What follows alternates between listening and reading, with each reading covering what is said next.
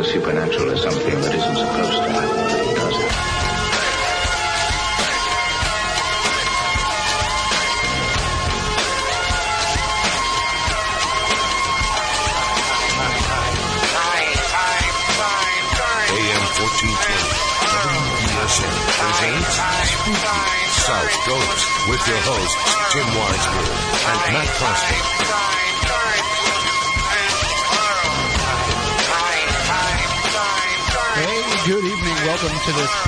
time edition of Spooky South Coast. Tim Weisberg here with you, along with the silent assassin Matt Costa, who can't be so silent tonight I know, right?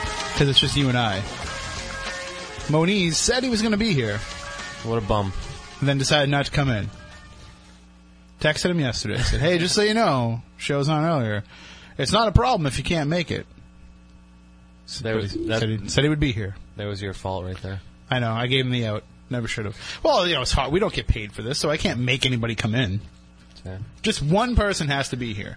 You know, the the the rule used to be, well, as long as I'm here, we can do a show. But I don't even. It doesn't even matter if that's the case anymore. You know what I mean? You can handle the show on your own. Moniz, uh, it can't be just Moniz because we haven't taught him how to do this stuff yet. But you can handle this stuff. I kind of can handle this stuff. And by this stuff, I mean, you know, the production and the behind the behind the board stuff. Spooky TV, broadcasting live. Why are you going to put it just on me for the entire show? Make me feel I don't, uncomfortable. know, I don't know where else to put it. That's what she said. Just, uh, just put it. I don't know. Just anywhere else, but besides on me all the time. Makes me self conscious. I can't pick my nose if the webcam's on all the time. You can. That's true. Well, we are here to talk about the paranormal as we do each and every Saturday night. If you are new to the program, we are normally on Saturday nights from 10 to midnight. And uh, tonight, we have the chance to come on early because the Bruins will be on. Uh, the 8.30 pregame show, 9 o'clock, puck Yep. drops. So, because the Bruins are on in our time slot, we decided we'd come on in what's normally the Bruins time slot, the prime time It's show weird, here. weird to be here during the day. It is, especially now that the sun stays out later. There's no parking. What the hell? I know I saw that when when you uh, when I saw your truck pull up. I was like, where is he going to park? There's like nowhere Terrible. open. Terrible. And you had to I, park over. I never thought this plaza was so uh, was so popular. Oh, it is. Oh, it's bumping. So uh, we decided tonight because you know we had things planned, but the time changed. You know, it's my fault for not keeping up with the uh, Bruin schedule. Things kind of got changed around a little bit. So I wanted to bring up a few topics uh, over the course of the evening. Now, if you follow me on Facebook and on my personal page, because I haven't done it yet on my public page, I got to figure out a better way of doing this to make it open to everybody instead of so you don't have to follow me on Facebook. Right. You don't have to like me, you know, personally. You don't have to friend request me personally. Uh, but what we've been doing is I've been putting up these paranormal debates each and every day, and I come up with a new question or a question gets suggested by some of my Facebook friends, and we put it up there, and we kick it back and forth throughout the course of the day. And the good thing about it is it's been very respectable. There's been no real arguments, and whenever somebody's brought brought up a different viewpoint, there's been a lot of back and forth on it. So I thought maybe we could take that to the airwaves because there's a lot of people listening tonight who normally wouldn't be listening live. You know, they haven't gone out for the night yet. They figure that this is a good time to to come on uh, to the WBSM stream. WBSM.com or SpookySouthCoast.com where you can see the cameras and join in the chat. So they're thinking, hey, I've got some time. I'm going to join in on Spooky South Coast Live. And you can call in. We can hear from you. The phone numbers are right on the front page of SpookySouthCoast.com. Uh, but if you need them, they are 508-996-0500, 877-996-1420. And I really would like feedback from everyone out there on some of these topics because, again, we thought Moniz was coming in. We thought it was going to be a, a three-way discussion. But instead it's just going to be you and I, uh, which is fine because we don't always agree on things. You know, I, I kind of tend to believe a lot of things, and you tend to be very skeptical by nature. And sometimes you think of the angles that I would never think of, and hopefully vice versa. You know, hopefully we complete. Hopefully we complete each right, other. right. Wonder twins activate. Yes, you had me at hello. So I figured if we kick some of these back and forth, maybe we could actually um, get somewhere with the discussion and, and generate some calls. And that would be fantastic if all of those of you out there listening could join in. If you are new to the show and you uh, are unfamiliar with what we talk about, you know, we talk about the, the strange and the unusual ghosts, aliens, Bigfoot, conspiracy theories. All those things are on the table. And if you have anything that you would like to share, any questions you may have, any experiences you would like to share, even though we'll be talking about some of these topics, you can feel free to call in with whatever is on your mind, paranormally speaking. Again, 508-996-0500, 877-996-1420. You can also tweet us as well at SpookySC. So uh, coming up a little bit later on in the show, we'll do the Week in Weird. Well, we, which is where we share some of the weird news stories of the week, and we give kind of our own interpretations of those stories. Uh, we can also talk about the upcoming Legend Trips event. Now we have one coming up April 12th at the Mark Twain House in Connecticut, but that has sold out. Uh, we are currently selling the um, in Winchendon, Massachusetts, the Murdoch Whitney House. And we still have some tickets available for that one, but they are going fast. I'm hoping to have a hotel deal secured by the end of this week. It's kind of hard because there's not a lot of hotels in the Winchendon, Mass area. No, I'm not even sure where that is, to be honest with you. Remember when we went to Gardner for the Haunted Victorian Mansion? Yes. It's like another half an hour north of Gardner. Oh, really? So I'm trying to find hotels, but I'm getting uh, Keene, New Hampshire. Yep. I'm getting Fitchburg, Leominster. You know, these seem to be where the hotels are. So it's still going to be a 25, 30 minute drive from the hotel to the Murdoch Whitney house. Right, but right. at least this way here we can have accommodations somewhat close because a lot of our legend trippers come from all over New England. Some from even out of New England. Yeah, right. We have somebody coming from Wisconsin for this event. Really? Yeah, so she. I'm sure she's going to want to find a, a room somewhere at a pretty good deal. So we're going to do our best to do that. But there are tickets available if you go to legendtrips.com or spookysouthcoast.com. And what we do with Legend Trips is we raise money for historic haunted places to help them maintain the properties and help them uh, keep up with the renovations and keeping them open to the public. And we just use the ghosts and the paranormal as a way to increase the tourism for those places. And at the Murdoch Whitney House, there's the legend of an old woman who haunts the upper floors and who will not allow people to enter one of the bedrooms. They they don't they're not sure who she is. But it seems like she's not violent and not angry, not malevolent in any way, but she's very very protective. So we want to find out who she is and why she's so protective of the property, and hopefully we can do that. Yeah. And uh, plus, you know, it's it's always great to be in any place that's relatively virgin ground for investigation. I mean, they've only opened it up for paranormal investigation over the last like year, year and a half, and this is going to be the first event that they've had there. So That's good. That's we're, good. we're also working on a few uh, investigations for Terracon as well. Right. So that'll be happening June seventh and eighth in Providence at the Rhode Island Convention Center. One thing I like about legend trips is, uh, and when they, uh, like you were you were saying, we want to find out who this lady is. Mhm. Um, we get all these groups, and we kind of get this uh, like it's kind of like a melting pot of different um, investigation.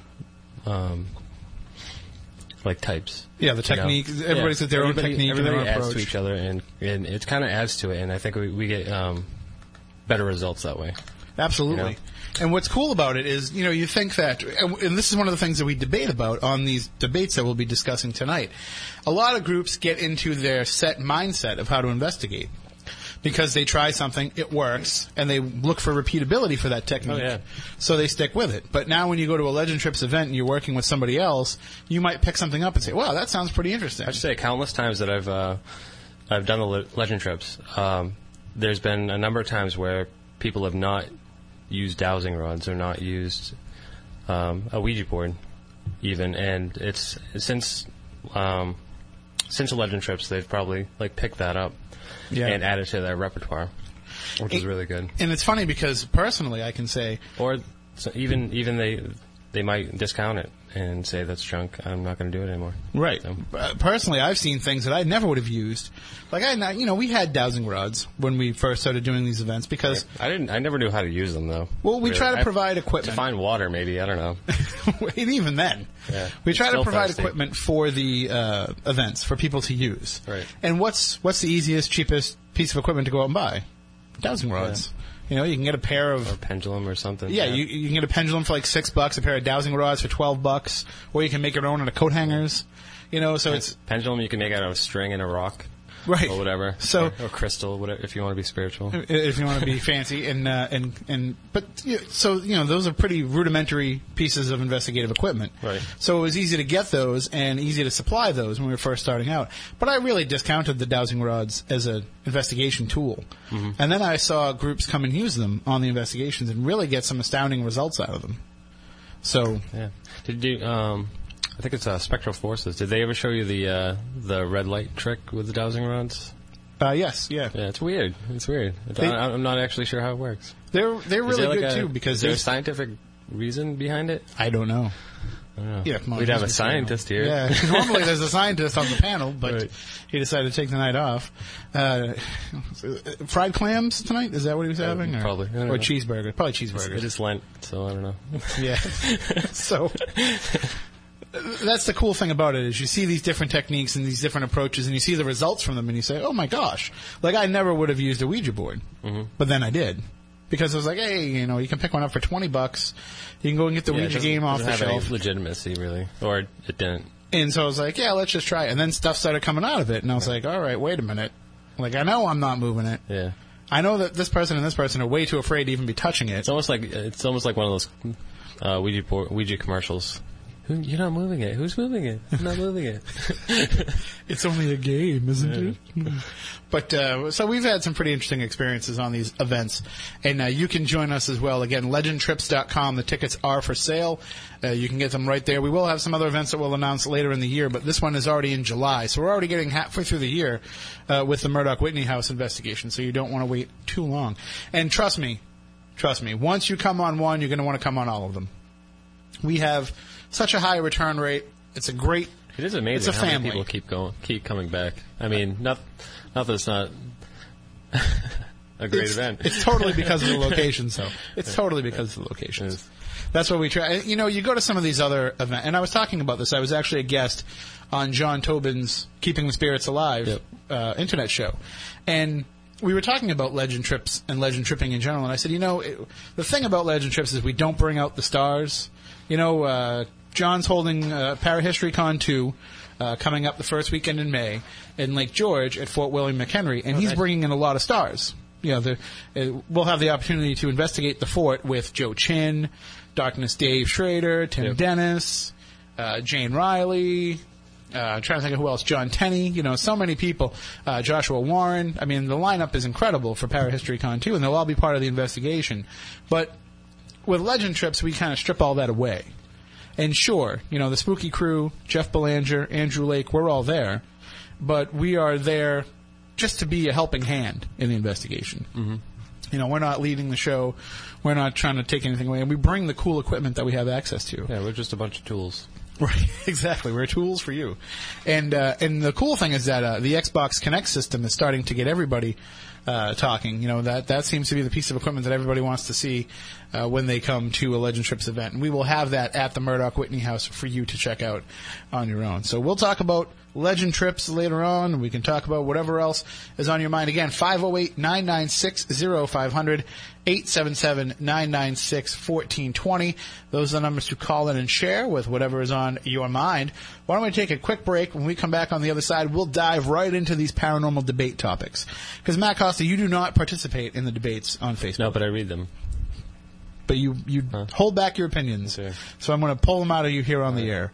And, uh, and we'll talk about that. We'll even get a little bit deeper into some of these as well. Again, with your calls, 508-996-0500, 877-996-1420. Back with more Spooky South Coast coming up in just a few minutes here on WBSM. Don't look now, but spooky South Coast is creeping up behind you right after this.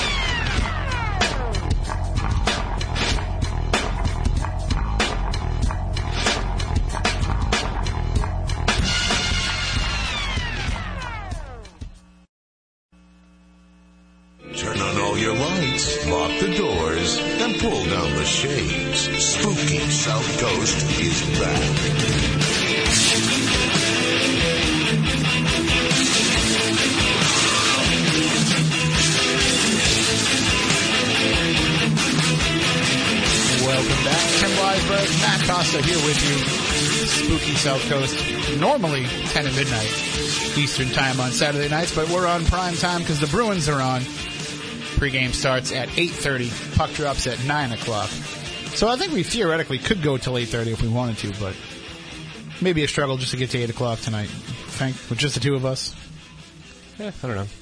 We'll see. We might be able to do it. We'll see. Depends on how many phone calls we get. Right. And you can call in at 508-996-0500, 877-996-1420. Now, a debate that stirred a lot of controversy this week, got a lot of attention, was the one that I posted on March 19th, which uh, I believe was that Wednesday.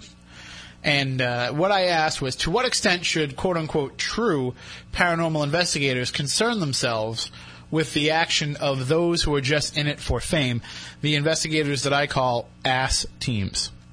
ASS, which stands for acronym, shirts, shooting a pilot. I like this uh, acronym. It's starting to take off, which I wasn't expecting. But uh, th- I mean, this is something we've we've talked about. We used to call them the MySpace teams. Mm-hmm.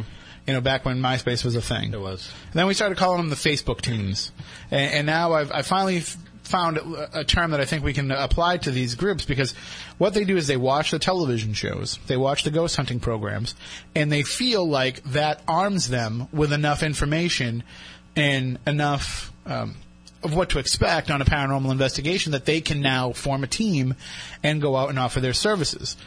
I don't see anything wrong with somebody watching a television show and being inspired to go join the paranormal field. That's how a lot of people got involved with it. A lot of people got involved either by watching some of these ghost hunting shows that are on now, the reality, quote unquote reality programs, or a lot of them might have gotten involved because they watched shows like In Search of, or Sightings, or even The X Files.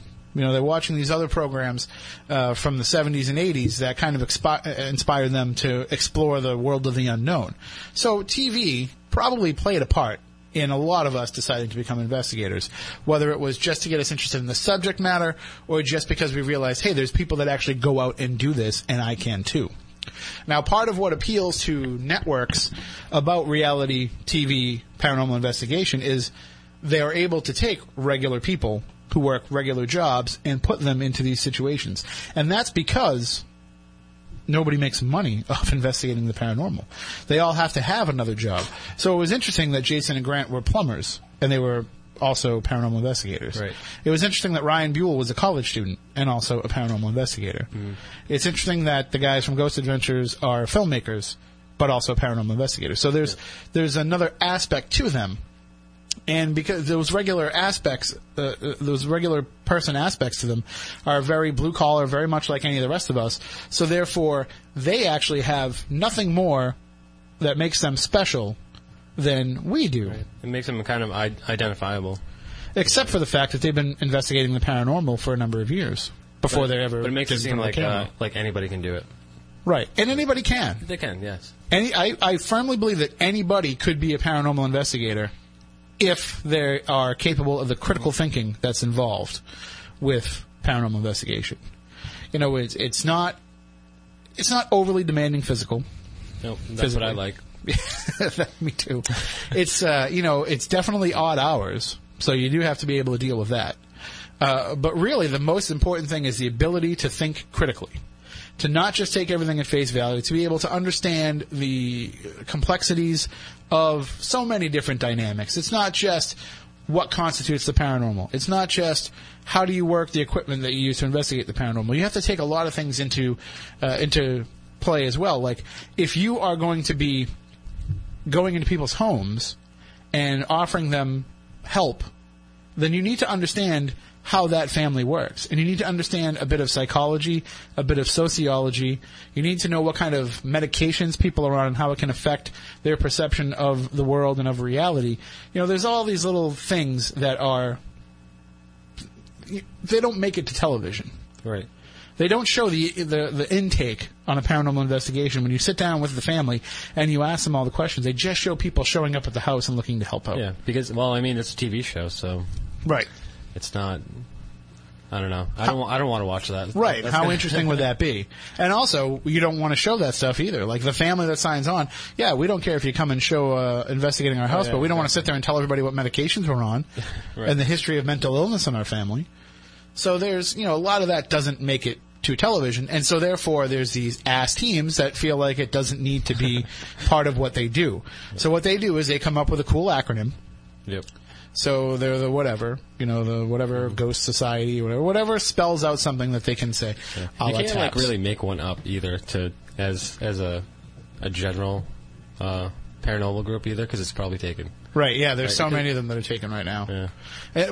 Because everybody's trying to have, you know, there's there's Taps, of course, is the one that was kind of the, the granddaddy of them all for, for the acronym uh, necessity. And then, you know, from there, it's there's so many variations on apps.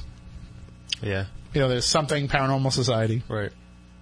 Uh, I, there was actually one that was called, uh, they tried to call themselves Creepy, Okay. but it spelled out crepe. it was C R E P E. And I saw that and I was like, what's your name? And they're like, it's creepy. I'm like, your name is Crepe. It's crappy. Oh, sorry. they probably were that too. I But I mean, to- that just goes to show, like, you take the acronym the wrong way, and you will be dubbed an ASS team. Uh, so then the other S, the first S stands for shirts. They all have to go out and get the matching T-shirts made. Of course, yes. Right. And we're not faulting people for that. No, because. I mean, you have to identify yourself, I suppose. Right. And, and any one of these aspects are fine unto themselves. You know, if you're, you could be a legitimate paranormal group that's been doing this forever, and you have matching shirts, and you've shot a pilot. You know, these things can happen, and I understand that, but I'm talking about the groups that are doing it just to get famous, and these three things are like the hallmarks of those groups. Right. Like every group that's in it just for fame, you can kind of count on the ASS aspect of it. So the, the sh- they've got the shirts, they've got the matching shirts. Now, before anybody says anything, Spooky South Coast has matching shirts, but we try not to wear them together. First of all, we really hate when we all wear the same shirt. Yeah. And second of all, those are shirts that promote a radio show. We are not a paranormal team. We never have been.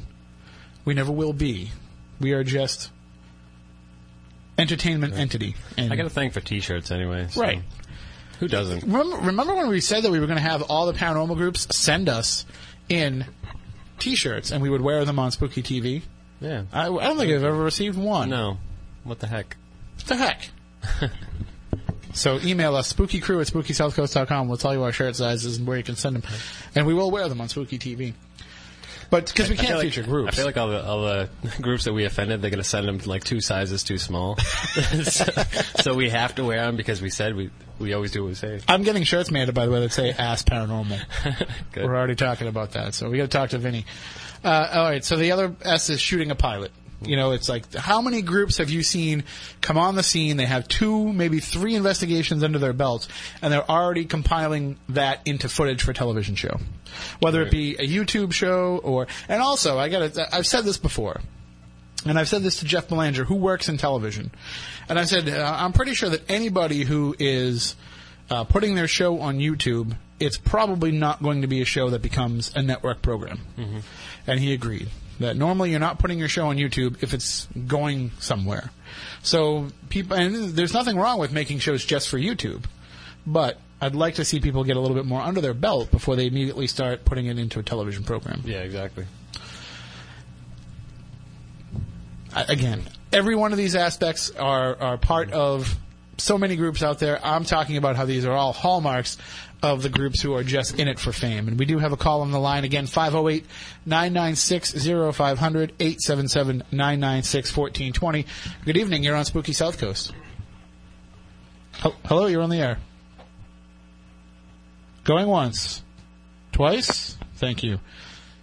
All right. So that was uh, that debate, and that brought up a lot of discussion about those who are just in it for fame. And uh, it was- one of the more lively debates that we've had, uh, going back and forth. But some people are in it because they feel like it's a way to just become a celebrity. You know, it's a it's a way to become famous. You can be a big fish in this small pond, and it can happen pretty quickly it's it's amazing how easily it can be done because you just have to start showing up to some conventions, start booking yourself as a celebrity, and sooner or later people will think that you're a celebrity. Yeah. Can you really think of any other field where you can do that? You know, where you can just start proclaiming yourself as the world famous Matt Costa. No. and then all of a sudden everybody will be like, "Well, he must be somebody Yeah. if he's at all these conventions." I guess this is one of the few fields where there's no experts, I suppose. So, I guess they'll probably that plays into it for sure. But I mean, sometimes too, like uh, you know, you announce a convention, and, and some people are like immediately the first person to email the convention organizer, I'll, "I'd like to come." Yeah. So you know, hey, you, you do what you have to do to get ahead in life. if you're if you're a uh, a parent, uh, an organizer of an event, is it better to solicit your own guests, or is it? Or Well, I mean, I have- don't know. Have de- guests come to you. sometimes when you're in the field and you know what's going on, uh, you know it's it's easier to because you're already tapped into it. You know what's going on, but like for, just for an example, you know, TerraCon, I'm helping Steve book the paranormal side of it because he's not really into the paranormal world, Right. So he doesn't know. So he gets requests from people who say, you know, I'd like to come, and then he will ask me like, is this somebody who is worth bringing in? You know, and you have to make that determination. Not everybody is going to sell a couple of thousand tickets, which Right, is exactly. which is what you have to look at, by the way, when you're a convention organizer. So many of these conventions, when I see the guest list, and I'm like, who, who, who, and I don't mean to be a jerk here, No. but I've been doing this for a long time. You've been right along here with me for the last, you know, eight years. We've been doing this show, and there's people in this field who are claiming to be somebody's who we've never even heard of. Now, do we know everybody in the field? No. But you would think that we would know some of these names. And you just see this guest list of, wait, what? Yeah. And like, you don't understand that the concept of a, one of these fan conventions, which is what they are, uh, the, the idea is to bring in people that will sell tickets and move tickets. And just having the subject of the paranormal on tap is no longer just enough. Mm-hmm. They want to see the people who are on the TV shows. They want to see the names. They want to see the people who have written the big books. Authors, yeah. And, and I don't know. They, a lot of a lot of uh, a big draw for these uh, conventions are like get your stuff signed too. Right. Take a picture with this person. Right. Go on a ghost hunt with this person.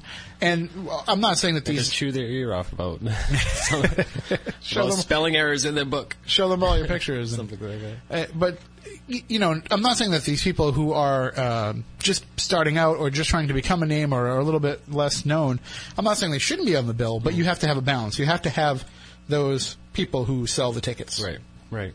I mean, that's kind of just general rule of thumb for any kind of event like that, I would think. Says the guy who puts on events without any stars whatsoever. Uh, another debate that we discussed this week, too.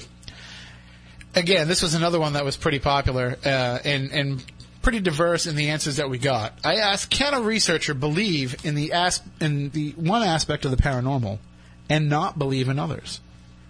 Can you believe in the existence of ghosts, but be completely dismissive of the possibility of aliens? I'm not sure. I mean, my honest opinion is no. You really can't. Because if you can believe in one thing that's unproven, how can you not believe in the possibility of another? As fantastic as it might be. I don't know. I think it has to be somewhat related.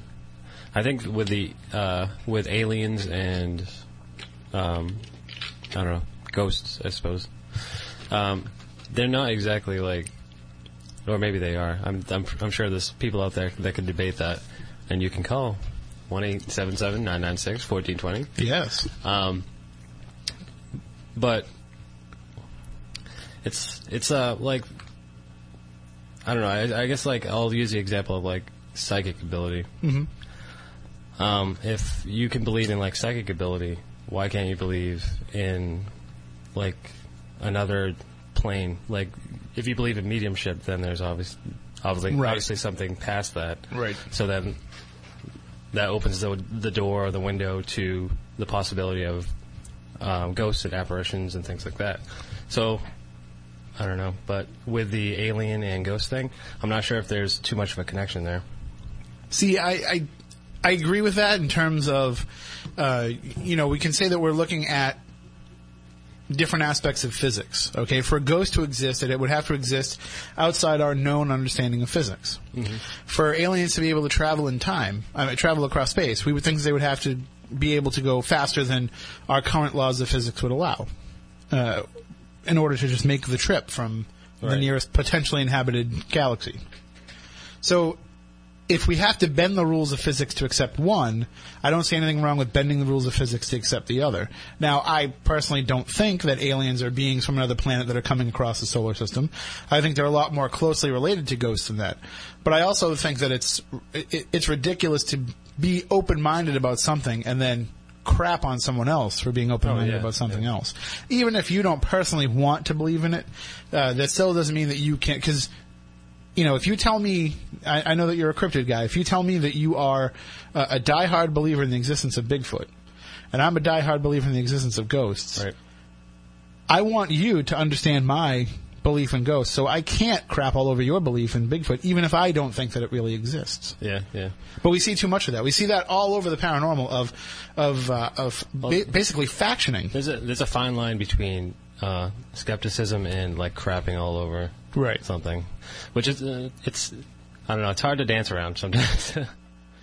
Well, the, that's the other thing too. is you have know, to be kind of a good uh, debater, I suppose.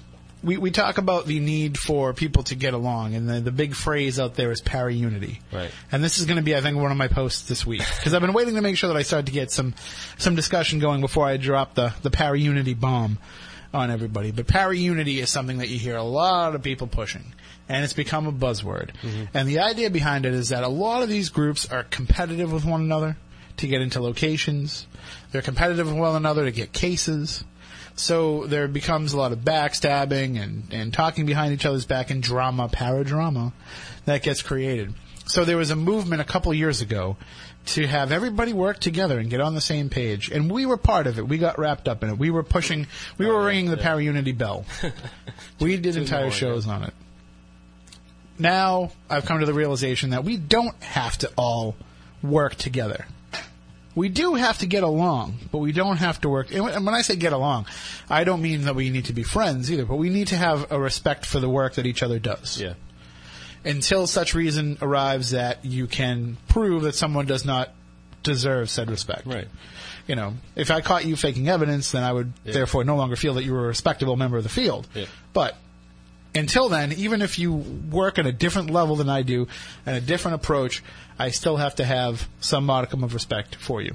Now, where does that respect line go? If I don't charge, which a majority of the paranormal field will not charge you for an investigation of your private home because we can't guarantee that we're providing anything for that money. We don't know for sure that this stuff exists. So just going in there to look for it doesn't warrant charging. Uh, for an example, I, I use the example of an exterminator all the time.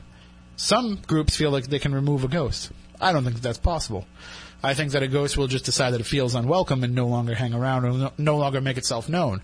But a ghost, well, if an exterminator comes to your house, a cockroach is a proven physical existence they know that a cockroach either exists or doesn't exist. Uh, that it exists, so it's either there or it isn't there. They know what the signs are if a cockroach is there. So for an exterminator to come in, they can provide a service of being able to make a pretty adequate uh, estimation as to whether or not you have cockroaches in your home. Because they'll either see them or not see them, see the telltale signs of them or not be see them. evidence Right. like left behind.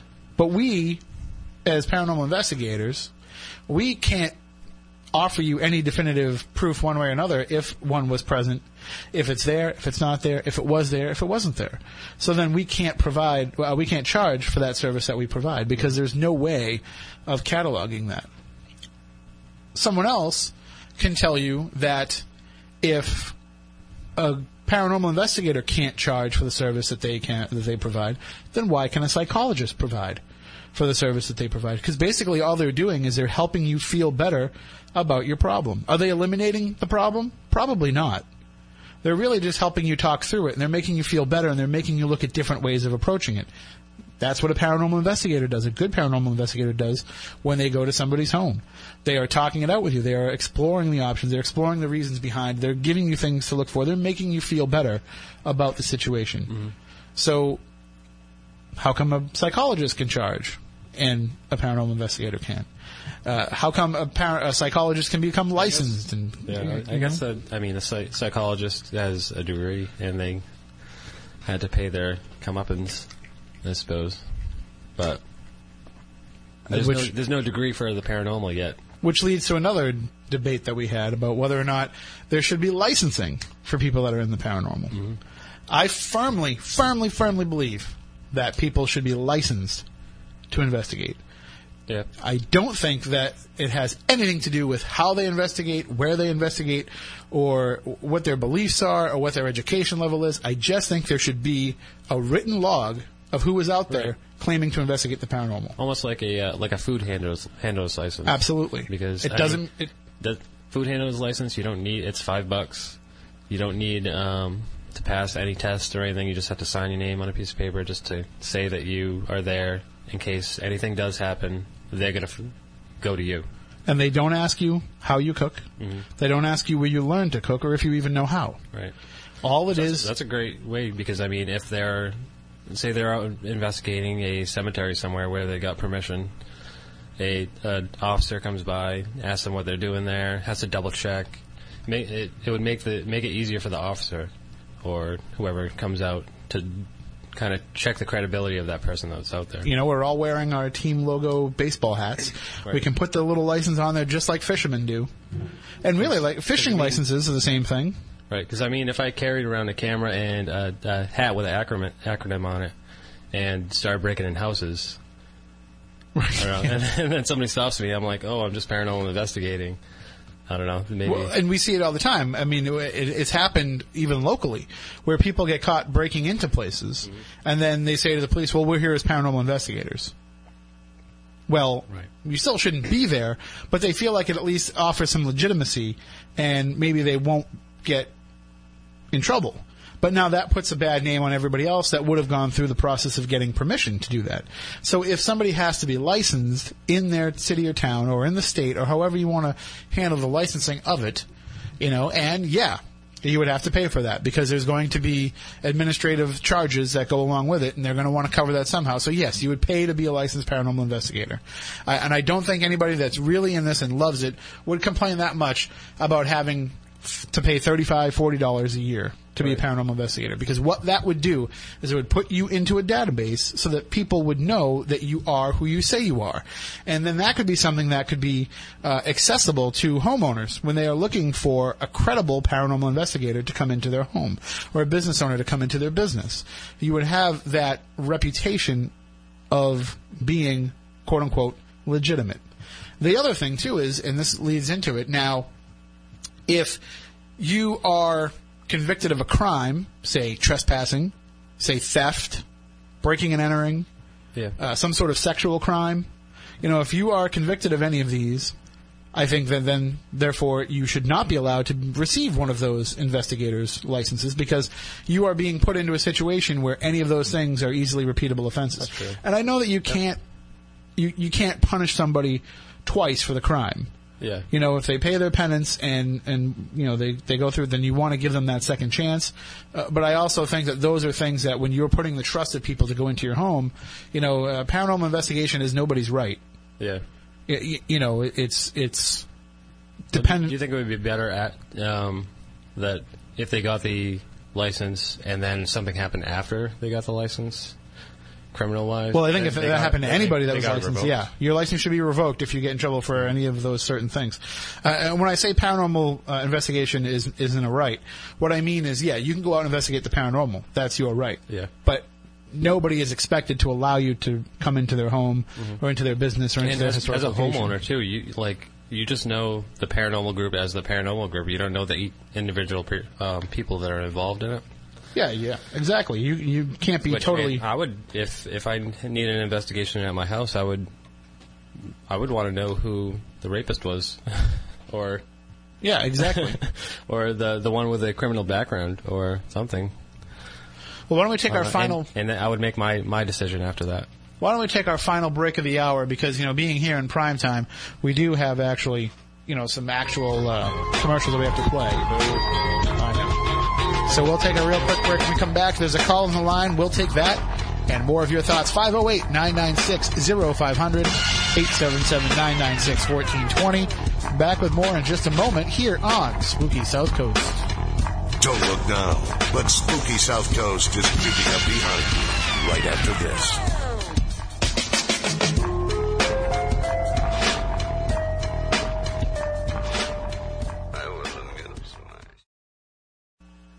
What I am about to say will shake the very foundation of every medical precept you hold dear.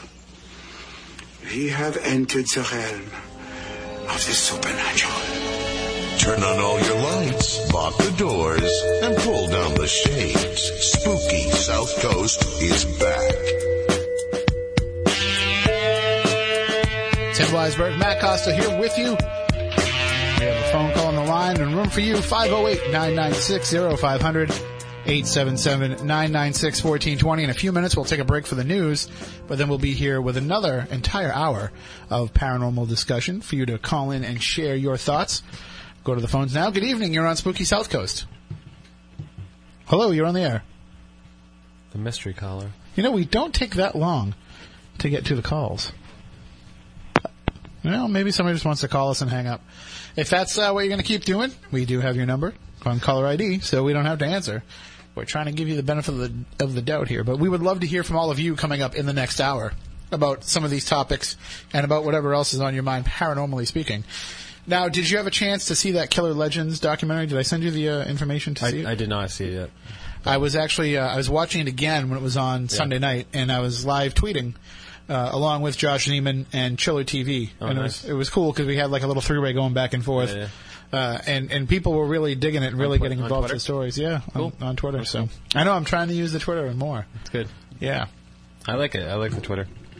it's all right. Did you see uh, that Twitter turned uh, turned eight years old this week, Hmm. and they came out with a tool where you can go back and see your first tweet. Oh, really? Yeah. Which is pretty interesting because some of our first tweets were a while ago. Now the phone lines are lighting up. Uh, we will have to take a break in, in about two minutes. So uh, why don't we try and hold these calls off for the next hour? You can either hang on or you can call back. I really don't want to get into it with somebody, give them a minute to make their point, and then move on because I think these topics that we're discussing tonight go a little bit beyond just that. So uh, I don't want to end up being dismissive of somebody because we're against the clock. Uh, but with Killer Legends, it will be rebroadcast a few more times on Chiller TV, and then it will go to Netflix. So you'll be able to see it there as well if you have Netflix. Uh, and it's it's really good. I mean, it was very very well done, and uh, I enjoyed it a great deal. And I'm hoping to uh, ho- I'm hoping that if Josh Zeman does go forward with another installment of it, we can get him back on the program because he was a great guest, and I've heard a lot of fa- uh, a lot of fantastic feedback from people about that show, saying that it was uh, really interesting to talk about something that was based in fact, something that we can actually Right. prove, Yeah. as opposed to some of the other high-level concepts that we talk about here on the program, where you've got to, you know, suspend belief or at least open your mind to the existence of something beyond. Uh, so it was cool to kind of talk about that stuff, and you know, I'm getting a lot of requests for more true crime in the show. Yeah. Is, is that something that you think people would be more responsive to? Is that something you'd like to discuss more? I don't know. I like I like true crime. I mean, the Lizzie Borden case is true crime, and we talk about that on a regular Yeah. basis. I it's just- very popular. I don't want to step all, you know, Dave Schrader with Darkness Radio, they do True Crime Tuesdays every week. Yeah. So I don't want to kind of step on their toes, but we can mix oh, in I some true crime. Yeah. Yeah. I, I see no, nothing wrong with that. So if you have cases you'd like us to talk about, you can email us, spookycrew at spookysouthcoast.com, and we can discuss them here on the program. We'll get all the pertinent guests to share their knowledge and research with us as well. We are going to take a break for the news. When we come back on the other side, more paranormal talk. We'll kick around some more of these debate topics. We'll get a little weird with the week in weird. We'll talk more about legend trips and a whole bunch more. So stay tuned. We'll be right back after the news with more spooky South Coast.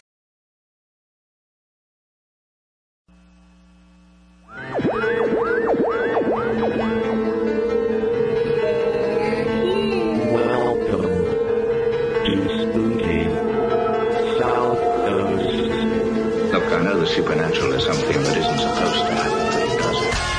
1420, WBSM presents Spooky South Coast with your hosts, Tim Weisberg and Matt Costa.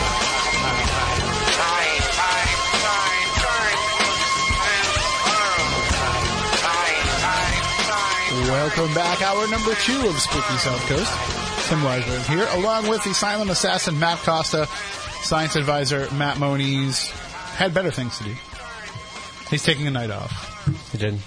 So that's fine. Enjoy your night off, Moniz, because we're making you go back to work starting next week when we'll be talking about Ouija with our guests Karen Dahlman and the one and only Robert Murch. Oh, nice. I think Bob's coming into the studio. Really? I'll have to double check with him, but I think that he said he was going to come down for that, and he'll probably bring some of his boards. You know, he's got the the number one Ouija board collection in the world, and he has uh, He has amazing uh, boards. He has so many. And he's got uh, some interesting stories and interesting information to share with us uh, about the history of those boards. So he'll be joining us, and uh, Karen will be joining us, and we're just going to have a heck of a lot of talk about the Ouija. So if you are scared of the Ouija board, you know maybe this will help calm some of your fears. If you think that it's just a toy, maybe this will make you think twice. So stay tuned. That'll be next Saturday night at 10 p.m. Uh, tonight we are talking about a variety of different topics, paranormal debates uh, that we have been posting up on my Facebook page, kind of bringing them to the airwaves here to get the thoughts and feelings of the people out there. You can call in at any point, 508-996-0500, 877-996-1420. A lot to get into in this hour, but we do have a couple of calls on the line, so let's try and take those real quick. Good evening, you're on Spooky South Coast. How are you? Tim, I'm fine. How are you? I'm doing well. I'm the hang-up guy. we, we've been, Oh, I, I called you on my cell phone on the ride home from work, and I don't know. I, I just couldn't. All of a sudden, just hung up on me.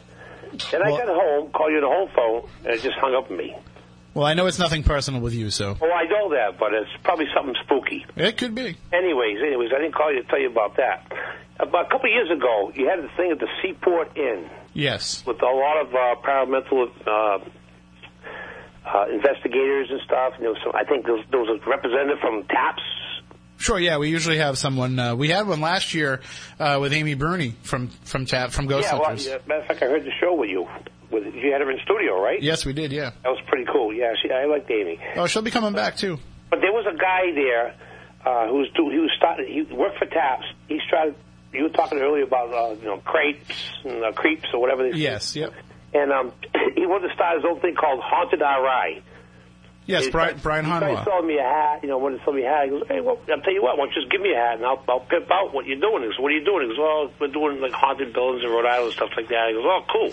I remember him from Taps, and he, I guess he quit Taps or whatever. Right, that was Brian Harnois. He had been a Yeah, member of Taps. That's him. I, I forgot his name.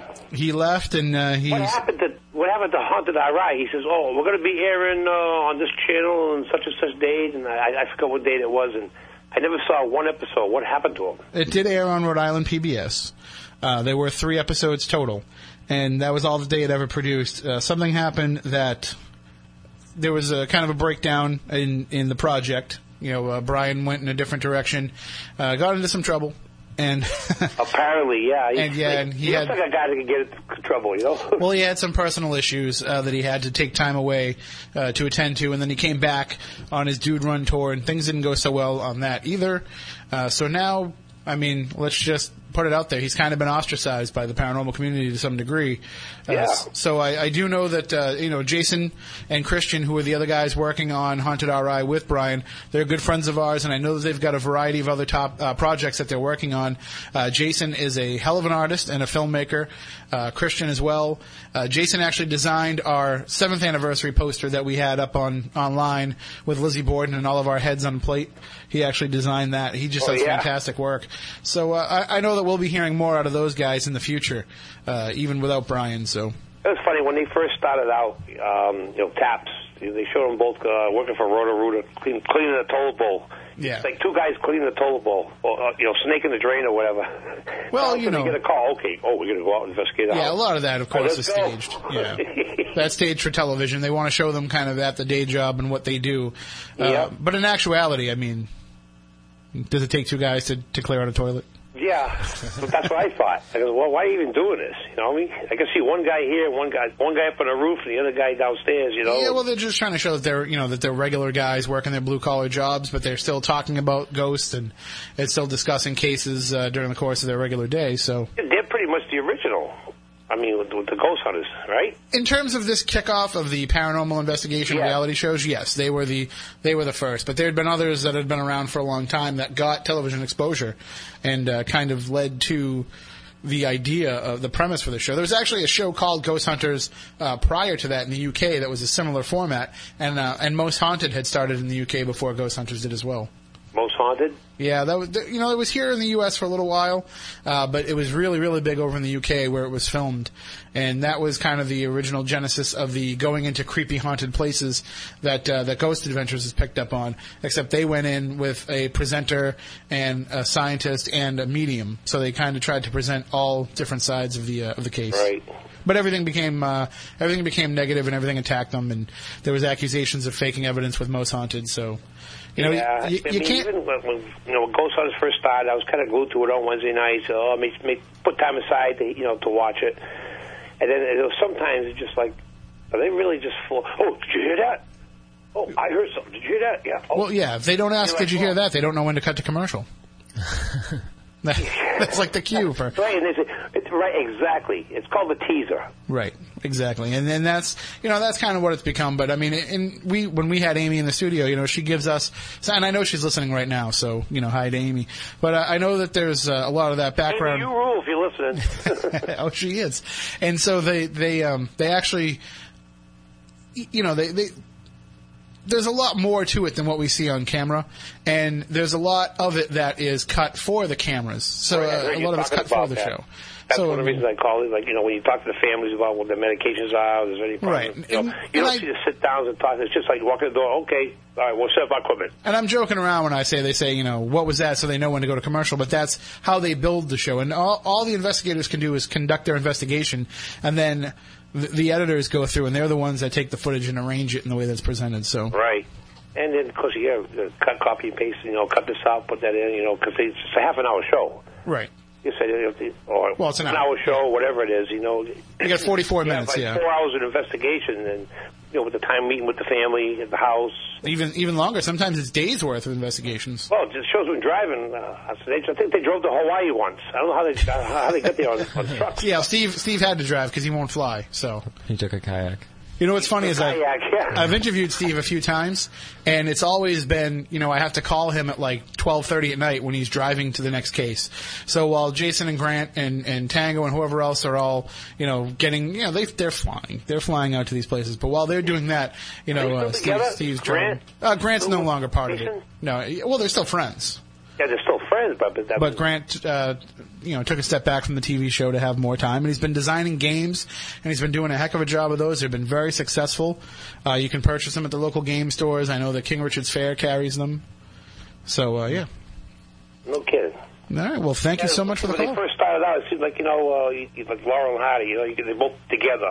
You know, when you take one guy away, then they, they add someone else in, and now they got new girls now. Right. And the dynamic between them was part of what made the show successful. Exactly. But you know, when somebody gets burnt out, and they don't want to keep doing it anymore. You don't want to force them to do it either. Right. That's what I thought. Brian. That's what happened to Brian. He gave me half uh, haunted Rhode Island. I was like, what happened to him?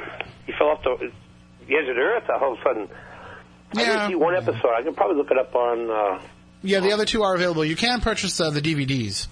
I know that they do have DVDs of them. So if you have trouble finding them, just let me know, and I'll contact Jason Mayo and see if we can get you some copies of it. And I'm, I'm sure that I think they were only like what, like fourteen ninety five or something for a disc. Yeah, something like that. So uh, yeah, I'll see what I can bad. find out too during a break. all right, buddy. All right, thank you so much. Have a great night. Take care, Tim. Yep, 508-996-0500, 877-996-1420. Those are the numbers to call in with whatever is on your mind, paranormally speaking. And uh, one of the things that uh, came up this week was this video that came, I think it was yesterday that it got released by Channel 5 put up Yeah, the yeah. entire surveillance Yeah, footage. that's how you put it up on Facebook. WMUR in New Hampshire uh, actually has the report, and then the um, the surveillance footage shows everything, and that's on the Channel Five website, thebostonchannel.com. But we tweeted out both of them earlier, so if you follow us at SpookySC, or if you go to the Spooky South Coast uh, page on Facebook, you'll be able to see these videos for yourself. And you can make your own determination. We did put in a call to the owner of the store where this footage was recorded, and uh, hopefully he can call us before the end of the program. And if not, maybe we can get him on for a future episode. I'm very, very skeptical of this video footage, and I'll explain why uh, to those who haven't seen it. But I think I don't know how much of it. Uh, actually, I don't think any of it would play. If I do you think if I played the WMUR report, do you think it would really play well on the radio, or is it kind of one of those you got to see it things? Um, I don't know. I, th- I think you really kind of get to see it. Yeah. So you can see it on our Twitter account, on our Facebook page. But basically, what happens is the surveillance camera pointed at the counter of this country store in New Hampshire. In uh, is it uh, what's the name of the town? Is it Gilford, New Hampshire? Uh, yeah. So, in the name of the store, hang on, I got it written down in my pocket. Hang. Be better if I could get into my pocket while we're on the air. Oh, that's my dinner receipt. Okay, that's- Great radio, great radio. Okay, here we go. Uh, the Ellacoya Country Store in Gilford, New Hampshire, and the owner's name is Steve Bazota. So we put in a call to Steve Bazota to see if uh, he wanted to call in and discuss this with us. Hopefully, if he has the time, he will do so. But anyway, in this footage, the cover of a of a pie dish, you know the the pie dishes like they have on the counter at yeah. a restaurant, the cover actually lifts up and flies off the counter and smashes on the floor. And it happens just a few moments after the clerk walks away and goes into the other room and then comes back in. Now, as pointed out on our Facebook discussion about it, when the clerk comes back in, she looks perplexed, but she doesn't really look scared. She doesn't look worried. She doesn't think anybody broke in or anything. She just kind of looks at the glass and is like, huh? That could be a natural reaction. Yeah. I mean, I wouldn't uh, expect somebody to be completely freaked out and running away scared Yeah, things, necessarily. Things, has, things have happened like that to me. Not ghost related, but like I kind like- of like play something that's like prone to fall. Right. And then I'm like, Especially those, because you know when you put right. those down, you don't always put them on correctly, Yeah. and they'll fall over. I mean, this actually picks up and flies. It's a little bit different, but if you're the per- last person to put it on there, you might think, "Oh man." And if I, if I was in that position, my first thought would be, "I'm going to have to replace that pie dish now," Yeah, and they're yeah. not cheap. yeah.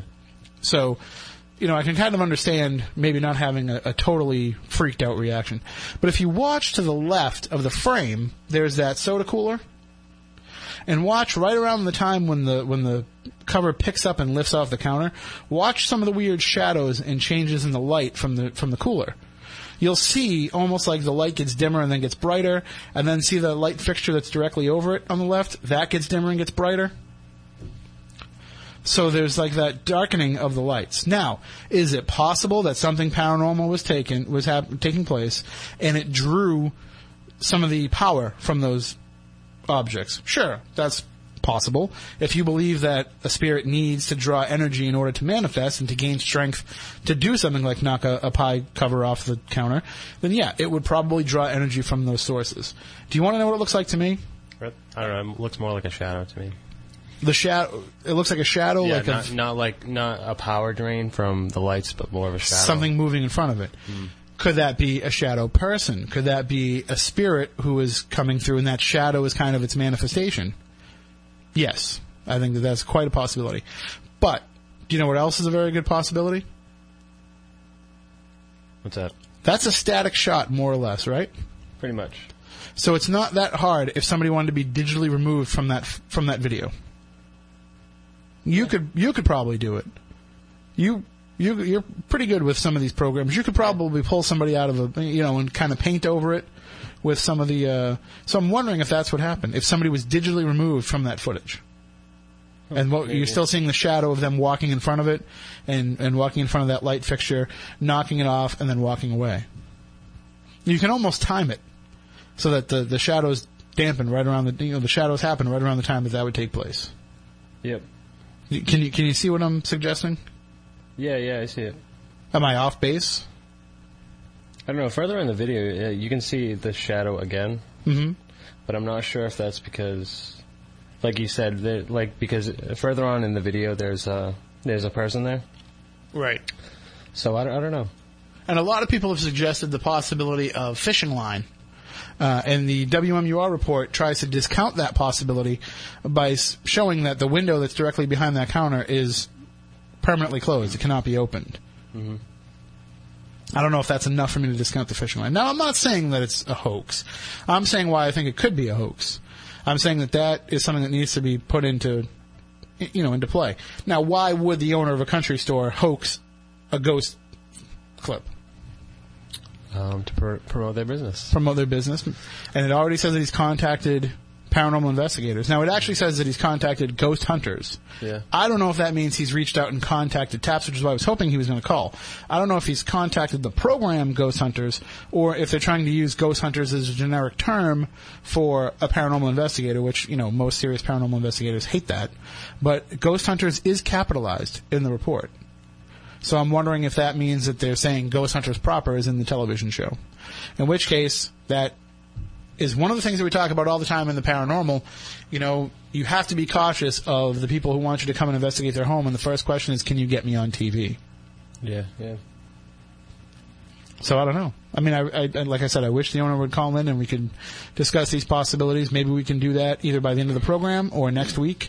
But uh, it does, it certainly does raise some eyebrows. I mean, if not, if it has not been doctored in any way, and that it is a legitimate straight video, then how do you explain that? I don't know. She does seem kind of uh, shocked toward the end when she's explaining it. It looks like she's explaining it to If it did just fall, Atrim. it would just fall. But it actually picks up and falls. You can actually see it go up in the air. So it's it's certainly very interesting, and you can check it out by going to our Twitter account at SpookySC. You can see the entire video and judge for yourself. Let us know what you think. You can either tweet us back your thoughts, or you can email us spookycrew at spookysouthcoast.com. Uh, and also, if you're on my Facebook, if you're not, send me a request. But if you are, you can see the discussion that we have going on about that video, and let us know what you think as well. And uh, why don't we take a break? When we come back, we will get weird for a little bit. We'll do the week in weird, and then we'll jump back into some of these paranormal debates that we've been discussing. It's it's turning into a little bit of a paranormal potpourri tonight, Matt. Actually, That's my favorite. it was requested by one of our listeners. Paranormal potpourri. They asked for paranormal potpourri. Really? That's good. And they might actually be getting it tonight. So uh, we will take a quick break, and when we come back, we'll have more Spooky South Coast. Call in with your thoughts, your questions, your experiences. 508 996 0500 877 996 1420.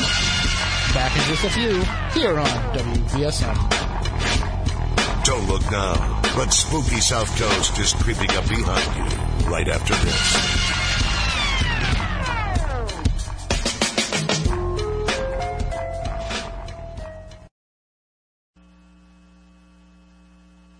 Good evening. Uh, do not attempt to adjust your radio. There is nothing wrong. We have taken control as to bring you this special show. Spooky South Coast is back. Everybody be cool. You be cool.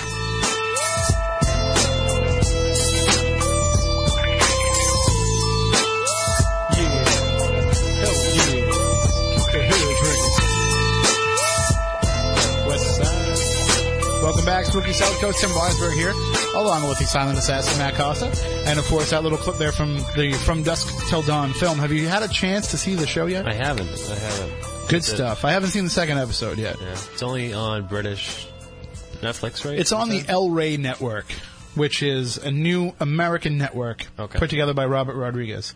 Uh, they have they rerun the X Files on it, a number of other cool shows, uh, Starsky and Hutch, you know, all kinds of cool stuff that you know is in the world of Robert Rodriguez. Cool. And the original show, the first original show, is an ap- adaptation of From Dusk Till Dawn, where they basically take the movie Yeah. and they expand upon it. And the whole first episode was just that scene at the beginning where they're in the liquor store. So I'm assuming that the second episode is where he meets Jacob and Jacob's family. Uh, and Jacob is played by Robert Patrick, oh, really? which is cool. Yeah. And Don Johnson played the sheriff in the first episode. and Wilmer, Wilmer Val- Valderrama, yeah. he's on it too. Really? And he's pretty good. That's weird. I haven't seen him on anything aside from that terrible MTV show where they do the Yo Mama jokes. Well, uh, looking at this, I mean, this, this has the potential to be a really cool show. The only thing that disappoints me is I wish they had gotten John Hawkes to be the clerk in the liquor store again. Oh yeah, He was just so good in that. he really was, and he's a heck of an actor. If you've ever seen Deadwood, uh, which you could because I gave you my HBO Go password. Yeah. Uh, but uh, I did start watching that. I didn't. Deadwood? I didn't get too into it, but it's yeah. It's, I mean, it's Shakespeare in the Old West. It can be very hard to get through. Right. But it's nice when you watch a show and every other word is the f bomb or oh, the c word. yeah, the C, that comes out a lot. It does. uh, especially when uh, Wu, the Chinese guy, that's the only word he knows. Uh, so anyway, the um, the From Dusk Till Dawn show. It airs on the El Rey network. We can't get that here on my cable system. It's only available in the Wareham area on DirecTV, which I don't have. All right. And I guess the El Rey network is not really everywhere, but it's not in England.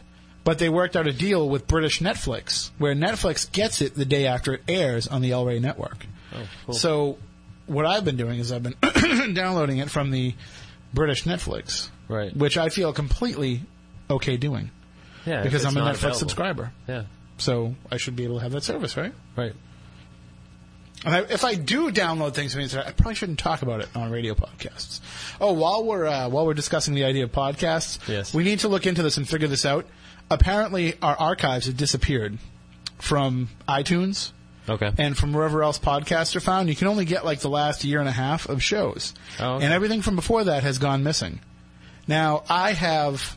Uh, the, you know, when I go into the podcast service, I can find them all. They're all listed there yeah. and it looks like the files are there, Yep. but it will not play.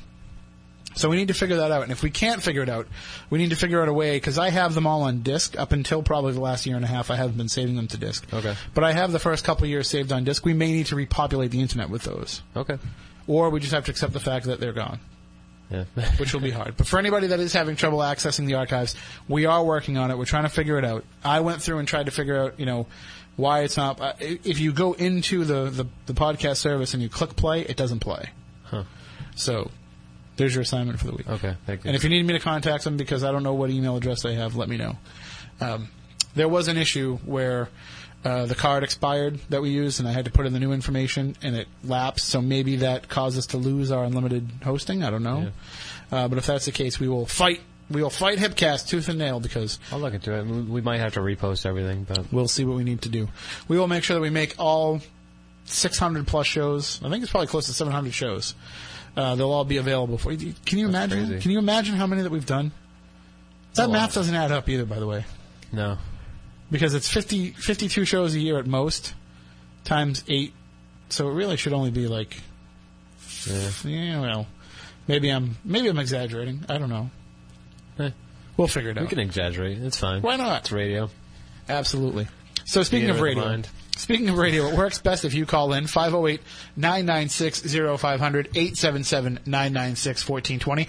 We still have a few more debate topics to kick around, but before we do that, we might as well, because we can, get a little weird. More bad news. Well, I got a great show for you today with some wonderful weird stuff.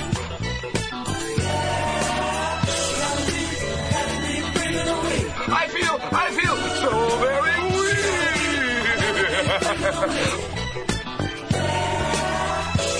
The Week in Weird.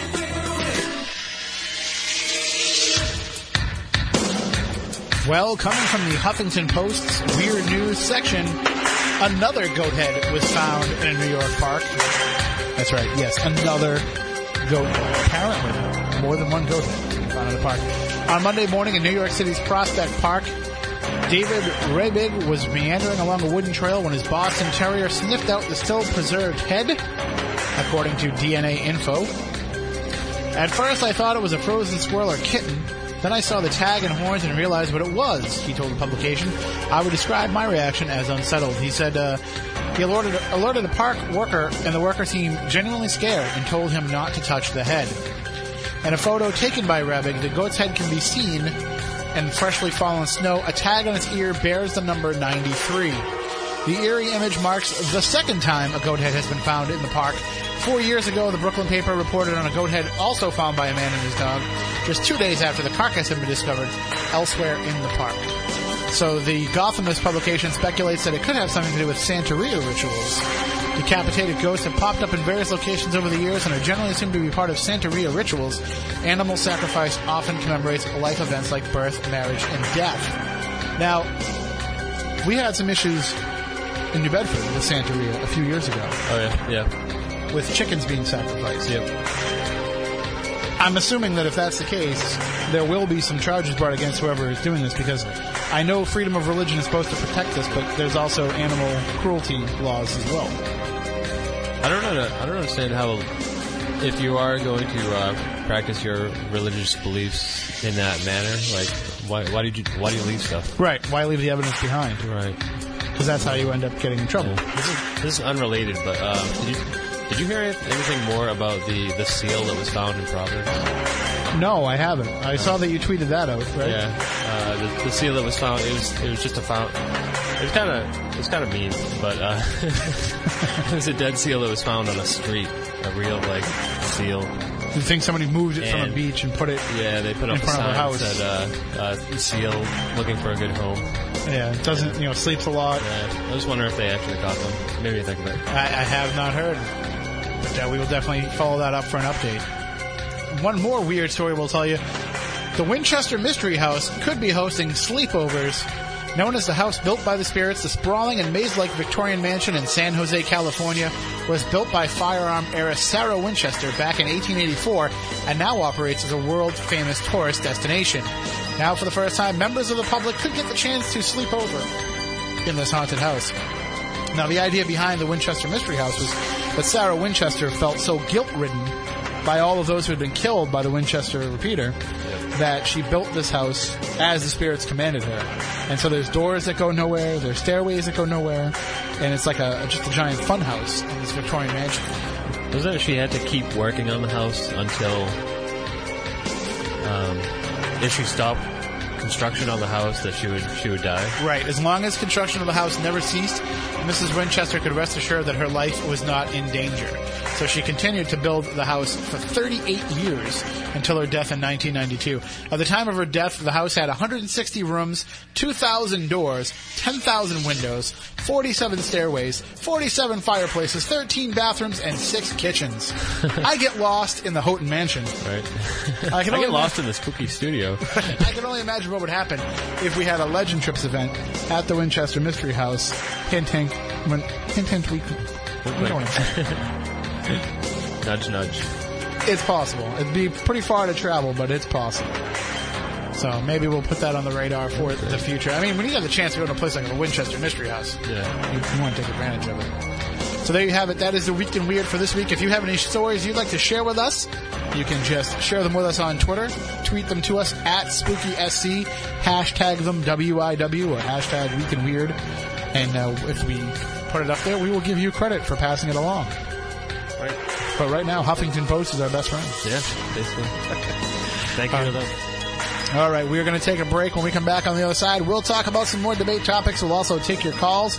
There's one call waiting, but there's plenty of room for you. 508-996-0500, 877-996-1420. Back with more Spooky South Coast in just a moment here on WBSM.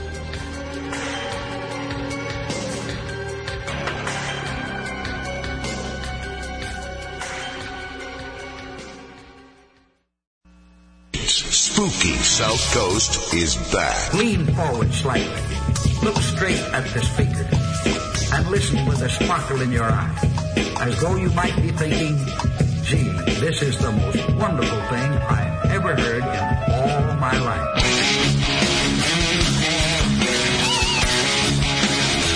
Welcome back. Tim Weisberg, Matt Costa. It is Spooky South Coast. Normally on from 10 to midnight, but on tonight at a special prime time spot because the Bruins are taking over the spooky airwaves at 9 o'clock. The puck drops, 8.30 pregame start here on WBSM. And definitely stay tuned to WBSM, the Twitter feed, uh, Spooky SC Twitter feed, SpookySouthCoast.com, all these ways to find out as we get shifted around a little bit as baseball season is getting ready to begin and we'll be moved around for Bruins playoffs as well. Plus, we're going to be all over the place coming up in the coming weeks. We've got TerraCon, we've got Paranormal for Paws, we've got a couple of Legend Trips events. We've got a, we're we're going to be out of the studio quite a bit.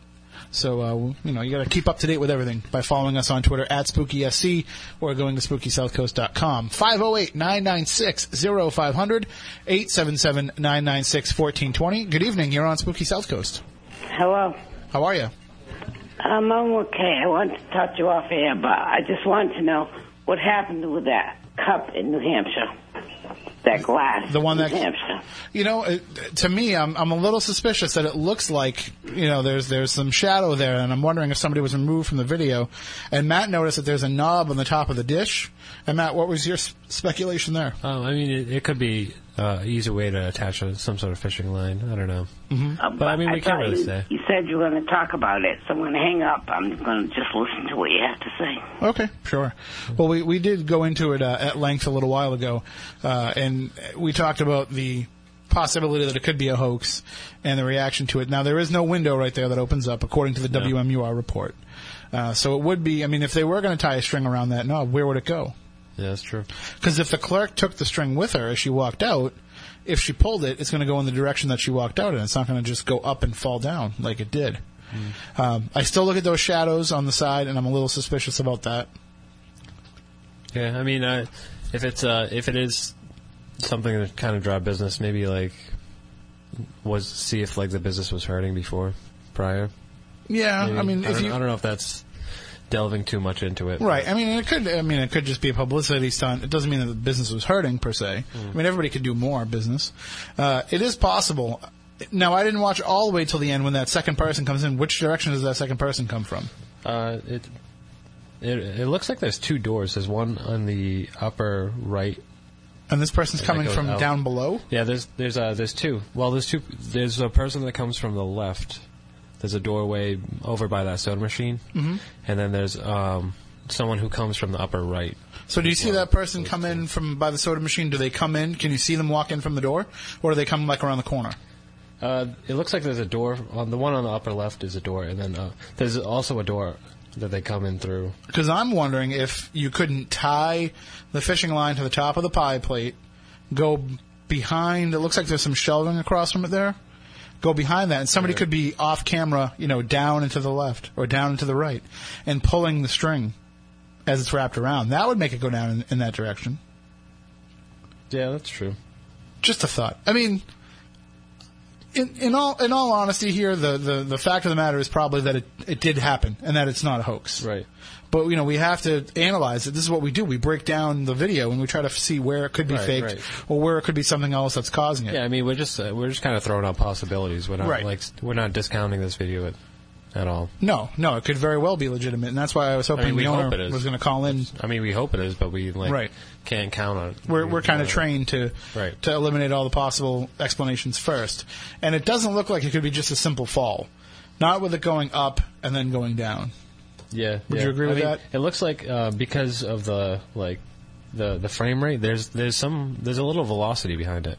Right? Yeah, it, that's what I noticed. It's like, It's And- not like it just kind of like slipped off the table. and the other thing too about that is, uh, you know, those are heavy. Those are glass. Right. Right. And we've dealt with them working in the food service industry, so they're not. I do. I do have to say that type of uh, if it's the the kind of type that I um, am thinking, it's very it's very slippery. Um, uh, I, it's I don't know what kind of material it is, but it's whatever glass grade glass it is. If it's Pyrex or something similar to that, it's kind of uh, on on a surface, a smooth like a veneer surface like that. It's it slides very easily. Right, but uh, when it's positioned atop the pie plate, as it is originally, right? Right. When it's positioned atop that, somebody, say, slamming a door, isn't going to cause enough of a rush of air to lift it up No, no. and make it airborne before it comes down. No, but um, like I'm thinking, like remember uh, those those wizards toy when when you were a kid? It, it was like a game that you like slide, or it was like curling, where it's very easy to slide. Yes, it's almost kind of like that. And of course, with that, if, with that material. if the counter was wet at all, too, that's only going to help it. Right, right. It doesn't look wet though. That- No, but I mean, you can't be sure. Right. Uh, but again, it's. I think the, the the part that is the most interesting is where it picks up and Yeah, then yeah. drops. That that to me seems the most interesting. And um, uh, really, I, I don't know. I mean, I, I hope that when they do call in some groups, it'll be some people that we work with and some people that we know and respect. Uh, we have a great group up there in New Hampshire that uh, we are friends with, and hopefully uh, they can take a look at that and see what's going on. Maybe they can find it a little bit more. Now, we actually know of an instance where something similar has happened. I did not witness it. You did not witness it.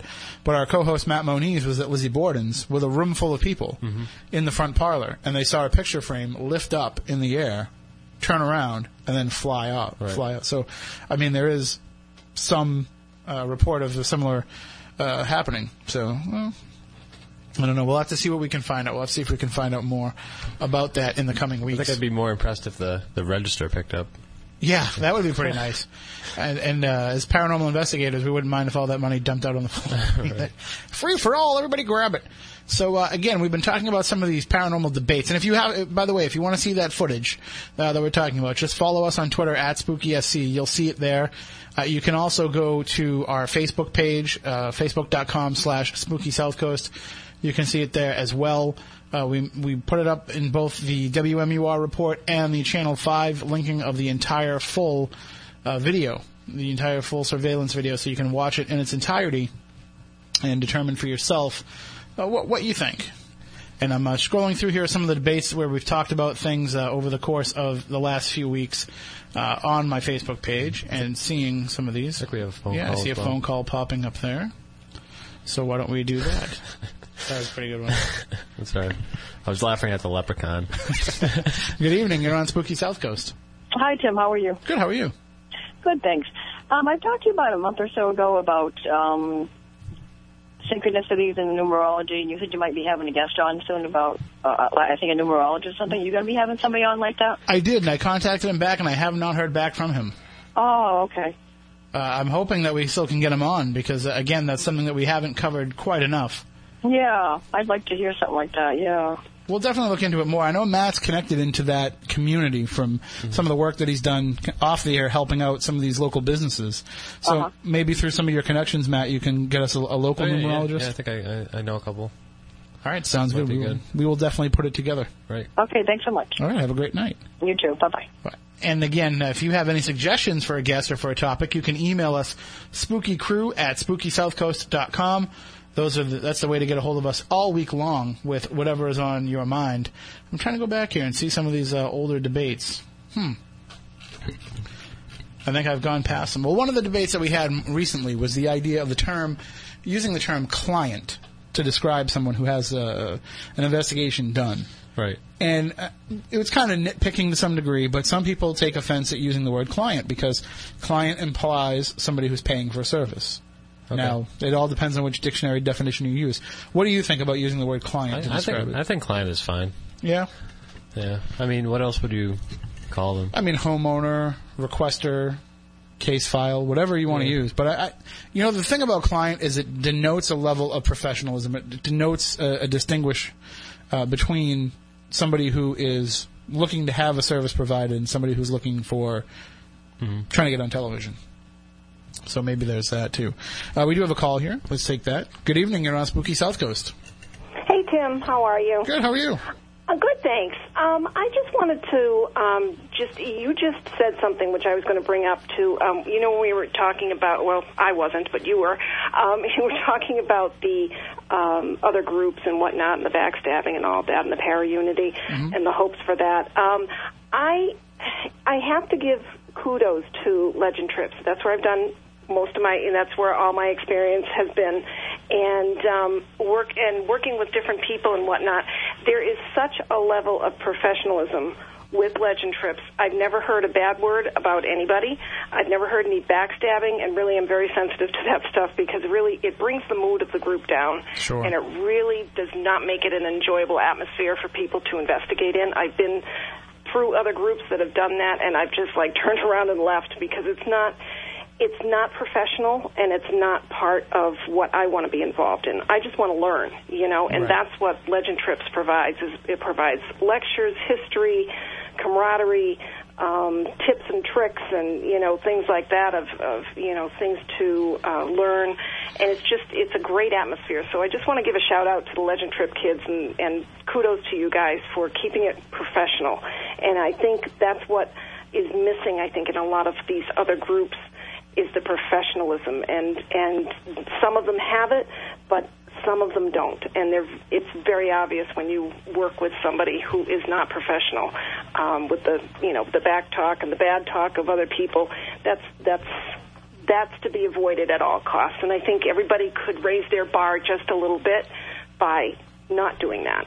Absolutely. and providing a pos- more positive atmosphere. Well, thank you very much for the kind words, and uh, I'm looking forward to investigating with you more. Absolutely. All right, we'll see you soon. I'll be at the Winchendon House. Awesome. Looking forward to it. Can't okay, wait. we'll see you there. All right, take Bye-bye care. now. Bye bye. One of our very loyal legend trippers calling in, and now we have to take a real quick break. There is a call on the line. We'll get right to you in just a moment. We do have to take our final break of the program, and if you want to try to squeeze in a call, 508 996 0500 877 996 1420. Back in just a moment with more here on Spooky South Coast.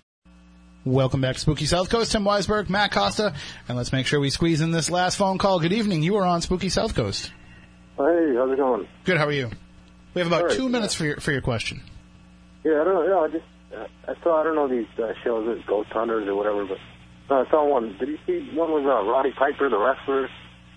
That Uh, was really interesting. Which one was he on? I don't know. This was a while ago, but he.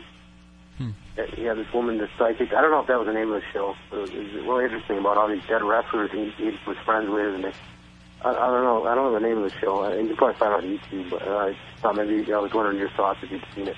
Well, I know I that uh, I know that he's friends with a friend of ours who is uh, very, uh, very close with Roddy Piper, and uh, she's a paranormal investigator as well. Uh, Gremlina from Gorgeous Ladies of Wrestling. Uh, Oh, s- I didn't so know they're, that, yeah. they're close. Um, looking at, oh, it was an episode of The Haunting with Kim Russo, the psychic Kim Russo. Oh, oh, you just looked that up. That was quick. Yeah, it was. Uh, yeah, I know he lives out in Portland, Oregon. I think. Yeah. Yeah, So- yeah, it was interesting. Like, it, I kind of, I'm kind of skeptical, but it was, but like some of it made me somewhat believe some of it. Like, I don't know, it, just, it was interesting to see. I hadn't watched wrestling in years, but I remember that when I was a kid. But it seemed like, I don't know, really like, I don't know, it just seemed like a real, like, legitimate. I don't know, like he Sure. kind of felt like he seemed like a gentle kind of like, like guy who would actually like felt, you know, really And a he- sensitive dude who'd been, you know, felt all this, you know, pain and suffering, you know. He's lost plenty of close friends over the years. Uh, of course, his uh, his WrestleMania three opponent Adrian Adonis no longer with us. Uh, Curt Hennig no longer with us. So many uh, wrestlers who have passed away that were close to Roddy Piper. I wouldn't be surprised if he's got some some guiding hands watching over him. And and he's a guy too who is kind of a no BS kind of guy. That's why he's one of my top three wrestlers of all time. He's a what? He's one of my top three wrestlers of all time. He doesn't take any BS from anybody. So yeah. you know yeah, that. I know he's done some acting and stuff. Yeah, he was a funny character back in the day. Sure, absolutely. All right. Well, thank you so much for the call. All right, take care. You, you too. I'm going to have to try and watch that episode now. It's on YouTube, so I'll try to watch it for myself because I am a huge Piper fan. I watched him on one of those reality shows where they uh, where they try to. Um, you know, uh, move people to another house, and he was on that, and he was great on that, and he's All right. going to be on Legends House on the WWE network too. So, Nice. yeah. All right. Well, that does it for this week's show. We'll be back next week to talk Ouija. And We'll be back at our regular time slot from 10 to midnight. Until then, for Matt Costa, for Matt Moniz, I'm Tim Weisberg. We want you all to stay spooktacular.